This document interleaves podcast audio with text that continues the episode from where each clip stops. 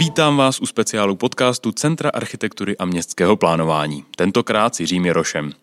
Protože se v Praze pořád něco děje, budete se s našimi speciály setkávat častěji. Chystáme se v nich věnovat vybraným tématům a vybraným hostům. Tentokrát jsme vybrali vizuální smog a boj s ním. Pozvali jsme Kristýnu Drápalovou z týmu Hanky Třeštíkové a Honzu a Patrika z iniciativy Lepší město. Ohromné množství nevkusných reklam, výrazně označené výlohy provozoven, které se navzájem překřikují, lavičky a značky oblepené vrstvami samolepek či posprejované nic neříkajícími tagy. Ale o tom už s našimi hosty. Prvním je Kristýna Drápalová z týmu radní pro kulturu Hanky Třeštíkové. Kristýna pracuje na manuálu pro kultivovanou Prahu. Ten shrnuje například již existující pravidla označování provozoven nebo zahrádek restaurací a pokud se jim budete řídit, neměli by vás při projednání vašeho projektu potkat žádné problémy. Manuál budeme 3. června křtít u nás v kempu. Kristýno, vítám tě tady a děkuju, že jsi na nás udělala čas. Ahoj. Vy jste připravili tady ten manuál kultivované Prahy. Ten manuál sám o sobě je moc hezký, je ilustrovaný, je přehledný. Mě by zajímalo, jestli to je důkaz toho, že máte ambici oslovit i širší veřejnost. Jestli chcete, aby se ho prolistovali obyčejný občan Prahy, nebo jestli chcete jenom, aby to byla odborná publikace. Mm-hmm. Určitě nemíříme k tomu, aby to byla odborná publikace. Máme takové dvě cílové skupiny. První z nich, a ta vůbec nejdůležitější, jsou provozovatelé těch restaurací, obchodů a prostě kosmetických salonů a všeho možného na Praze, nebo v těch památkově chráněných územích v Praze. A pak také majitelé, kterým ty domy patří. Protože to jsou právě ti, kteří vlastně můžou s problematikou vizuálního smogu nebo toho, jak to v centru Prahy vypadá, udělat ze všeho nejvíc. Mnohem snáz než jakýkoliv úřad, který může jenom někoho tlačit k tomu, aby něco nějak udělal nebo neudělal. No tak to je celá ta první skupina. A druhá skupina je samozřejmě široká veřejnost, protože míříme k tomu, že by měla vzniknout nějaká kultura označování provozoven nebo kultura té vizuální prezentace ve veřejném prostoru, která tady zatím docela chybí. Takhle to zní tedy, že bych já si měl přečíst manuál a přijít na to, jak by mohla být moje provozovna hezky označena. No. Ale jak je to třeba s vymahatelností toho, že někdo na Starém městě chce mít křiklavě označený masážní salon. Jak budu vymáhat to, aby to tak nebylo? To je zrovna tady tajské masáže nebo křiklavě označené masážní salony, to je kapitola sama pro sebe, protože tam má pan majitel sport, má prostě oblíbenou disciplínu souboje s městem, takže toho bych možná vynechala pro tenhle účel. Ale co se týče té vymáhatelnosti, tak ten dokument, ten manuál shrnuje požadavky, které už v tuhle chvíli vyžadují některé z těch úřadů, které se vyjadřují k tomu, jak to může nebo nemůže v tom centru Prahy vypadat. Takže shrnuje požadavky památkářů, shrnuje požadavky živnostenského odboru, který dohlíží na dodržování nařízení o regulaci reklamy. Pak také obsahuje všechny požadavky, které v sobě mají pražské stavební předpisy ohledně reklamy a pak ještě vlastně odbor majetku nebo odbor vlastně magistrátu hlavního města Prahy, který se stanovil svoje vlastní pravidla pro nebytové prostory v majetku města. Takže se dá říct, že zpřehledňuje všechny ty normy a předpisy, které už teďka existují, takže najdeme na jednom místě. Je to tak. Zatím vlastně člověk často ani nevěděl, že existují. Třeba já předtím, než jsem začala pracovat na magistrátu, tak jsem taky nevěděla, že existuje nařízení 26/2005 o regulaci reklamy šířené ve veřejném prostoru mimo provozovnu, protože zkrátka prostě člověk nemůže mít hlavě všechny vyhlášky a nařízení a předpisy, které v Praze platí a neexistuje žádný jako jednotný, nevím, knížka nebo publikace nebo web, kdyby se člověk mohl jako přehledně prohlídnout před sebou. Takže to jsme se snažili aspoň pro tu oblast té reklamy a toho označování provozoven trochu napravit. Možná by jim stačilo vymyslet lepší název a hned by se to líp pamatovalo. Já se stejně zeptám z toho lidského pohledu. Jak je možné, že na Starém městě, kde já nemůžu, pokud tam třeba bydlím, mám to štěstí, že tam bydlím, a nemůžu si vyměnit plastová okna na památkově chráněném domě, ale někdo může přijít vedle a zeleně si polepit výlohu a postavit před ní třeba dejme tomu vycpanýho Vinetua. Vycpanýho Vinetua. Toho jsem ještě neviděla. A no, Já bych to rozdělila do takových 3 skupin, jo, ty obchody nebo ty prostě provozovny v tom centru Prahy. První z nich jsou lidi, kteří to vlastně chtějí sami od sebe dělat nějak dobře, to znamená, že třeba zajdou, zkonzultují si u památkářů předem, jak to může nebo nemůže vypadat, něco si k tomu dohledají, pak si to nechají schválit a prostě udrží to v tom stavu, jak to bylo schváleno. To jsou ty, který my v podstatě nemusíme moc řešit, protože to mají jako hezký. Pak je skupina lidí, kteří vlastně moc nevědí. Nevědí, co platí, ani třeba neví, že si mají dojít vyřídit povolení na památkáře, nebo že tady existují ty vyhlášky o reklamě. Často jsou to taky cizinci, kteří ty domy vlastní nebo v nich provozují ty obchody a zároveň prostě jsou připraveni na to, že za rok a půl zkrachují, dělají prostě takový ten turistický biznis, který se hodně točí v tom městě. Každou chvíli jsou někde nové večerky, suvenýr shopy a tak dále. No a na ty tak trochu míříme tím, že bychom je chtěli jako vzdělávat a taky je trochu i vystrašit, že nějaký věci jim jakoby neprojdou a zároveň jim ukázat, jak to udělat správně, aby se nemuseli pak bát, že jim ve schránce přistane dopis o tom, že musí to odstranit, protože jim hrozí pokuta až 2 miliony korun a tak dále. Takže to je taková cílová skupina, s kterou my chceme nejvíc pracovat, ty lidi, kteří vlastně nevědí, jak se to má dělat, zase tak se strašně o to jakoby, jako nezajímají, ale zároveň, když na ně člověk trochu jako zatlačí, tak, nebo jim prostě taky ukáže, že to není tak taková cochcárna, tak by mohli jako spolupracovat. No a třetí skupina, to jsou podnikatelé, kteří jsou s tou Prahou 1 spojení třeba dlouhodoběji, ale zároveň také provozují ty provozovny zaměřený na ten laciný typ turismu nebo alkoturismu a ty většinou velmi dobře vědí, co můžou nebo nemůžou a zároveň velmi dobře vědí, jak se vyhnout veškerým postihům nebo jak balancovat na hraně zákona, vědí, kdy si stěžovat, kde se odvolávat, jak se soudit a tak dále, nebo jak vlastně nějaký proces prodloužit na tak strašně dlouho, že už to vlastně každého strašně jakoby otráví. A tam by spadaly třeba ty thajské ráje, protože ten majitel, který jich má vlastně 5 na Václavském náměstí, v Celetný, na Staromáku, v Karlovce a v Mostecký, tak s nimi se vede úplně jako nesčetné množství soudních sporů. On se velmi dobře orientuje v tom českém systému a ona pak ta jakoby veřejná sféra je docela slabá proti těm, jakoby řekněme, zákonům, kteří jsou často na straně toho podnikatele. Byť podnikatele to tak třeba často jako nevnímají, ale to město je vůči podnikatelům hodně slabý. Jo. Třeba finanční správa ne, ale město jo. Ty jsi říkala, že chcete trošku vystrašit. Nestává se někdy, že oni chtějí vystrašit vás? Že vám říkají, ať do toho radši nešťouráte, ať si hledíte svého a necháte je být? Tak některé ty provozovny mají své vyhazovače a některýma ulicema se trošku bojím chodit. Ale nic se nestane. Ty jsi zmiňovala ta místa těch provozoven a já mám na paměti jedno, které mě vždycky obzvlášť děsí. Aha. A to jsou Karlovy Lázně. A ten průchod, to podloubí, aha, které původně bylo podloubí, a teď je to takový tunel hrůzy, který turisté obcházejí po obrubníku bokem. Slibuješ si od toho manuálu, že by třeba takováhle místa už nemusela existovat? No konkrétně co týče toho průchodu, tak tam jsem jednala už se všema těma majitelema. To jsou jakoby 4 domy, celkem 3 majitele. A první část toho průchodu už se začala opravovat. Je to vlastně ta část, která míří na Novotního Lávku. Mají vlastně jí ty provozovatelé toho klubu Karlovy Lázně, kteří vlastně sami přišli s tím, že by ten podchod chtěli nějakým způsobem prostě přeci jenom trošku jako zvelebit. My jsme se s nimi několikrát sešli, řekli jsme jim, jak na to, jak si vyřídit povolení památkářů, pomohli jsme jim zažádat o památkový grant na obnovu, památkově citlivou obnovu toho průchodu. Dostali to a teď už je tam vlastně dějí ty stavební práce. Prostřední část toho průchodu potom patří Českému svazu vědecko-technických společností, možná jsem trošku popletla ten název, a ty to mají v relativně nejlepším stavu, ale zároveň do toho nainvestovali nějaké peníze po povodních, teď se jim už do toho tolik nechce, ale rozhodně jsou nějak otevření dalšímu jednání, takže s nimi ještě scházet budeme.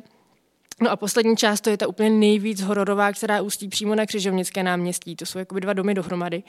A tam s nima taky jednáme, to teď bude mít nový nájemce od listopadu, s ním jsme v kontaktu a věříme, že to taky dopadne dobře. Takže já věřím, že o tady to jako pekelné místo v Praze definitivně přijdeme. Praha má těch pekelných míst hodně a právě třeba takovéhle skultivování opravdu potřebuje. Nicméně ten manuál doteďka neměla, a i když jiná města už ano. Například Brno nebo Ostrava, pokud se nepletu. Inspirovali jste se i tím, jak vypadají jejich manuály nebo jejich dokumenty? Rozhodně. Já jsem vlastně hrozně vděčná Veronice Rut Novákové, která to udělala v Brně, ten první manuál.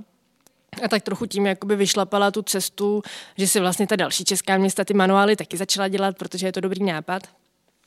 A pak následovala Ostrava, Plzeň taky má manuál, Uherské Hradiště, Písek. Ne všechny jsou stejně podrobné, ne všechny jsou stejně přísné, ale myslím si, že to je skvělé, že takovéhle věci vznikají a myslím si, že to stanovilo takový kánon, jo? Že my, když jsme třeba v tom manuálu se rozhodli udělat jiný formát fotek, než mají v tom brněnském manuálu, tak vlastně jsme si říkali, že se tím tak odchylujeme už od něčeho zavedeného, protože tak to má i ta Ostrava, má to tak ta Plzeň. Takže určitě tím vznikl žánr svýho druhu. Ta situace v Praze nenechala některé lidi klidnými. A když už to není městská část, tak někteří jednotlivci se pokusili to okolí kolem sebe měnit také. A po tobě tady budeme mít kluky z Lepší město a taky existuje iniciativa Přidej se a strhni to. Mm-hmm. To jsou vlastně takové ty aktivity, kdy lidé jdou do ulic a snaží se měnit to, co kolem čeho denně chodí. Nelíbí se jim někde nějaká samolepka, nelíbí se jim grafity. Snaží se to město uklízet. Mm. A jak ty se osobně na tyhle aktivity díváš a jak se na ně dívá město? Když si představíš sama sebe, třeba je i vítáš, jak se na to potom dívá město jako ta oficiální instituce. Líbí se vám tato rebelie? Tak mně osobně se líbí. Za město tak úplně mluvit nemohu. Obecně jakoby pracovat na městě a snažit se z pozice města dělat něco s tou reklamou je strašně frustrující, protože ono někam přijít, něco sundat a někam to odníst a buď to vyhodit, nebo to donést na ztráty a nálezy, což je moje oblíbená metoda, tak vlastně člověku hned přinese nějaký takový pocit uspokojení, že je to tam najednou hezčí, že to prostě prokouklo, že najednou vidíš hezkou fasádu v místě, kde předtím byl plastový banner. Ale zkoušet to z pozice města udělat oficiální cestou je běh na mnoho měsíců, musí se u toho napsat 100 papírů, pak se ti někdo odvolá, pak na tebe pošle někdo žalobu, pak se to prostě dostane k nějakému jako druhoinstančnímu orgánu, který si řekne, nebudu to řešit, prostě uznám tu odvolačku a jsme znova na začátku. Takhle je to samozřejmě ještě těžší s těmi třeba billboardy, kterých se jakoby legálně zbavit je prostě strašný, i když už třeba jim vypršela smlouva nebo nájemní smlouva ze strany města byla vypovězena, tak my ani potom nemůžeme přijet a prostě odvízt to ze svého vlastního pozemku. Protože prostě nejdřív musí, jako to vlastně můžeme udělat až po nějakém exekučním výměru, nebo to musí udělat stavební úřad. A když se na to podíváš ještě ze svého osobního hlediska, co je v tuhle chvíli pro tebe ta největší jízva v tom veřejném prostoru? Co je pro tebe v tom veřejném prostoru Prahy teďka to nejhorší, co se tam vyskytuje? Polepy výloh. To mi přijde, že je úplně nejvíc příšerný, že i když si někdo udělá jakoby ošklivou velkou výstroč nebo vývěs jako firemní nápis a tak to většinou to místo nepoškodí tolik, jako když si prostě polepí jako levnou prostě nálepem, no prostě polepem tu výlohu, to mi přijde hrozný.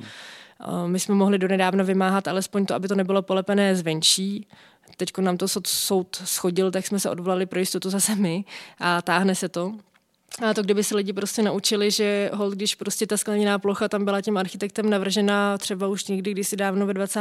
letech, takže to bylo míněné k tomu, aby bylo vidět dovnitř nebo ven, tak to by se mi moc líbilo.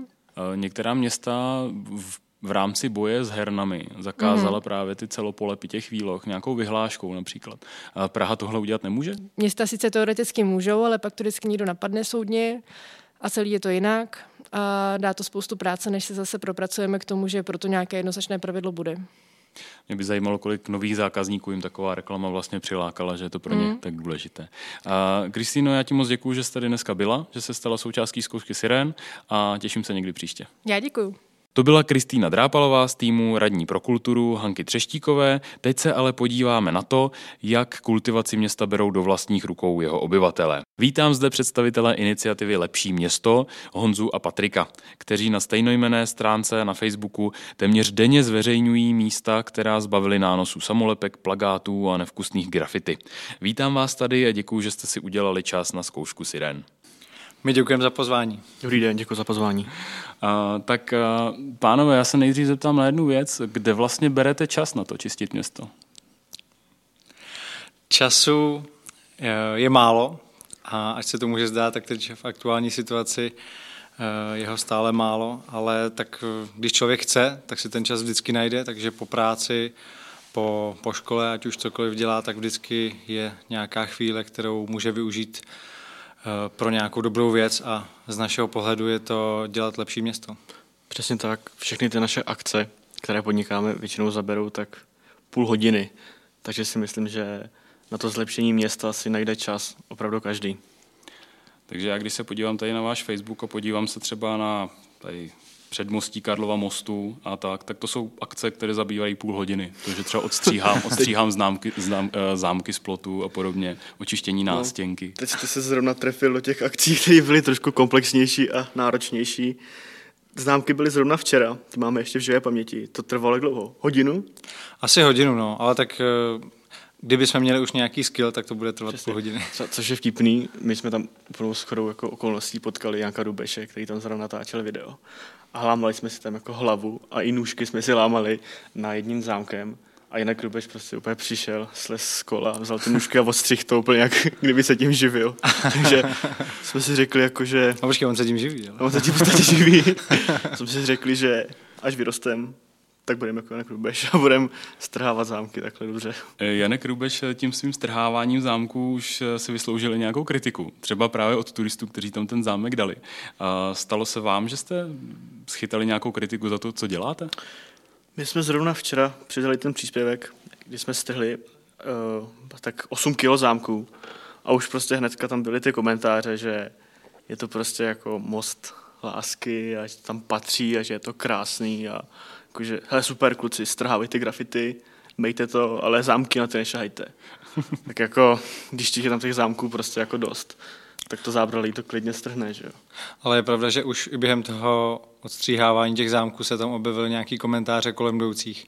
Nejsou to turisté, jsou to turisté z České republiky, nejsou to zahraniční turisté, jsou to turisté z České republiky, tak ty měli taky pár připomínek. Ale jako v pohodě. Ne, každému se člověk zavděčí, ale tak z našeho pohledu je to věc, která tam určitě nepatří a která to nejenom hyzdí, ale i ničí. A je x případů ve světě i u nás, kdy to prostě třeba to zábradlí úplně strhlo. A takže za nás určitě jasně tohleto nepatří a lásku si člověk může vyznat i jinak než zámečkem. Když procházíte ta místa, které z těch míst je podle vás vlastně v nejhorším stavu? Kde nacházíte ty nejhorší případy a čím jsou ta místa zničená? My se nejvíc pohybujeme na Praze 1, Praze 3, tam, kde já bydlím. Ale to centrum je samozřejmě určitě nejhorší, ať už protože tady je největší koncentrace turistů i obecně lidí, tak tady je toho vlastně nejvíc, jak jsou to grafity, kterými se zabýváme, takový ty reklamní samolepky nebo nereklamní samolepky a pak ať už jsou to pak další tyhle ty věci, jako třeba nečistoty nebo zámečky lásky, tak to určitě, zámečky lásky určitě neuvidíte někde na Praze 6, možná 1, ale určitě ne v takové míře jako tady, no. Jo, já bydlím na Praze 1 u Václaváku a tam se do toho prostě míchají ty turisti, že jo, a tak. Plus ty pochybný podniky si tam lepí ty svý nálepky, takže za mě určitě Praha 1 je tam jako nejhůř. Mhm. A tam je bezesporu skvělý, že to děláte, určitě si to zaslouží pochvalu, ale... Neměl by to vlastně dělat někdo jiný? Čím je to podle vás, že ta místa vypadají tak, jak vypadají a proč se jim někdo nevěnuje takhle intenzivně? Město by samozřejmě mělo se starat o svoje věci, to určitě, ale spousta těch věcí je v soukromém vlastnictví, když jsou to nějaké budovy a ty soukromníci buď vědí, třeba to někdy zkusili a vědí, že to nemá cenu, že když ty grafity smijou, tak že tam budou za pár měsíců znovu. A nebo pokud to patří tomu městu, tak na to prostě nejsou dostateční finanční prostředky, nebo lidi. A nebo je jim to úplně jedno. Ale většinou, když na to někdo upozorní, ať už jsme to my, nebo nějaký jiný skupiny, který něco podobného dělají, tak to pak najednou jde. No. Je to spíš asi podle mě, že jsou priority nastavené trochu jinde. Já si myslím, že město dělá jako spoustu věcí a dělá to jako dobře, ale jsou tady prostě věci, kterým se podle mě úplně jako nevěnuje, nebo nějakou dobu se tomu věnovali, ale když prostě jako zjistili, že se tam objevuje pořád, tak už to asi nechali být. Že? Což je jako otázka k zamyšlení, jestli to místo třeba nějak jako nezměnit, neudělat jinak, aby se to třeba jako neobjevovalo. To je třeba příklad mezi Husineckou a Hlavákem, je vlastně takovej taková zeď, kde se furt objevuje nelegální reklama. Tam člověk to strhne v pondělí a v úterý to tam znova, že jo. Je dost zajímavý, že tam furt lepí ty stejný jako podniky. To je taková ta plakátovací nelegální plocha v tom tunelu, kde projíždí tramvaj. Přesně tak. A je to tam furt prostě. Člověk to v pondělí strhne, v úterý to tam je znova, že jo. Tak to je prostě jako nevím co s tím. Podle mě to místo nějak změnit. Udělat to prostě nějak jinak, aby to tam jako už nešlo nalepit, protože v takovém případě se to tam bude objevovat pořád. Jedna z cest je určitě třeba využít nějakých popínavých rostlin, protože jednu takovou věc jsem viděl zrovna vlastně kousek od Ošanského náměstí. Tak je tam jedna dlouhá stěna, taky pod jedním mostem, který vede na Parukářku, a půlka je porostlá břečťanem. Samozřejmě tam není jediný plakát, jediný grafity, a půlka už porostlá břečťanem není a ta je totálně posprejovaná od sprayerů, je to plný grafity. Je tam taková vrstva, že se podle mě každý rok ta ulice zúžije o 10 cm. No je otázka, jak moc je takováhle plocha vlastně lukrativní, jak dlouho by tam ten břečťan vydržel. A našli jste na těch samolepkách někdy něco zajímavého, protože vy jste možná ty jediný, kdo je čte. Kromě toho, kdo ji tam nalepil. Možná. Tak našli jste tam něco vtipného, něco zajímavého, co za to stálo? Nás nejvíc pobavilo asi to, že nám napsala jedna značka, která nás chtěla podpořit tím, že se jim líbí, co děláme, a vlastně poslali nám i nějaké oblečení a nějaké produkty, které dělají. A pak jsme jim na oplátku poslali jejich samolepky, které jsou všude polepené po městě. Takže to byla taková jako legrace, no, tím jsme se pousmáli. A podle mě to věděli, ale chtěli se vykoupit. Asi jo.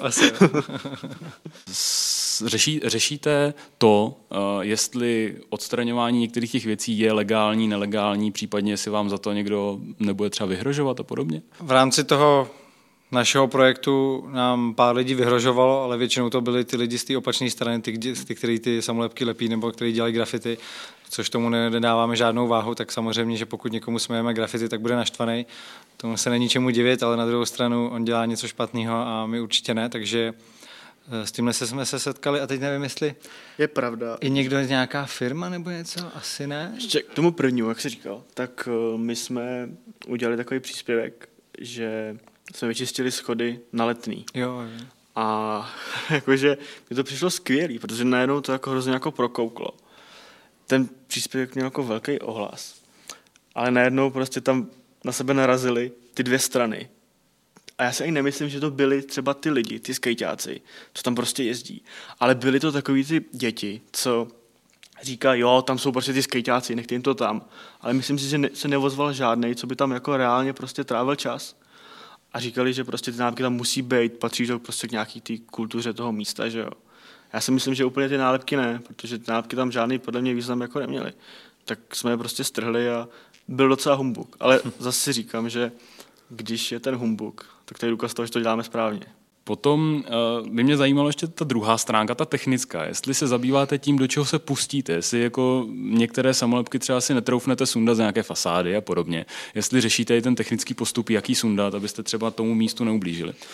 Je to tak. My používáme pár prostředků, nejčastěji líh, který vlastně není moc škodlivý, ale co je důležité, my nesundáváme nálepky z fasád. To by se vážně mohlo nějak poškodit, ty chemikálie by na to mohly nějak jako reagovat, ale sundáváme nálepky jenom z lesklých povrchů, až to jsou zastávky, tramvaje nebo různé nástěnky. My chceme dělat ty věci, co by dokázal i někdo jiný, kdo prostě se podívá na ten profil, nějak se o tom dozví a řekne si, jo, jdu to taky udělat. A když prostě budeme jako čistit nějakou fasádu, že to už jako jen tak nikdo jako nedokáže, ani my to nedokážeme. A vždycky chceme dělat to, co prostě zabere míň času a zvládne to téměř každý, kdo si třeba pořídí nějakou škrabku za 9 korun. Tak já se vás nebudu ptát na to, co chystáte příště, aby si na vás někdo nepočkal. Chci vám poděkovat za to, co děláte, a hlavně vám přeju hodně následovníků. Takže děkuju, že jste přišli. Jo, děkujeme za pozvání, vážíme si toho. Díky moc. Dovolím si ještě krátkou aktualitu nakonec. Než jsme vydali náš podcast, objevily se v Praze hned 2 kontroverzní případy předzahrádek. Prvním byly slunečníky upevněné přímo do dlažby chodníku na Újezdě, druhým pak křiklavé červené stánky s nabídkou masáží na Staroměstském náměstí. Oba tyto případy byly během jediného dne vyřízeny, stánky jsou pryč a slunečníky provozovatel s omluvou odstranil a navíc pomohl opravit chodník. Tak se dělá lepší město. Nezapomeňte, že kemp je nyní online na campuj.online, sledujte naše živé streamy a v pondělí 18. května se připojte k virtuálnímu design festivalu pořádanému portálem Design. Na programu budou naše přednášky. Naslyšenou u dalšího dílu podcastu a buďte na sebe hodní.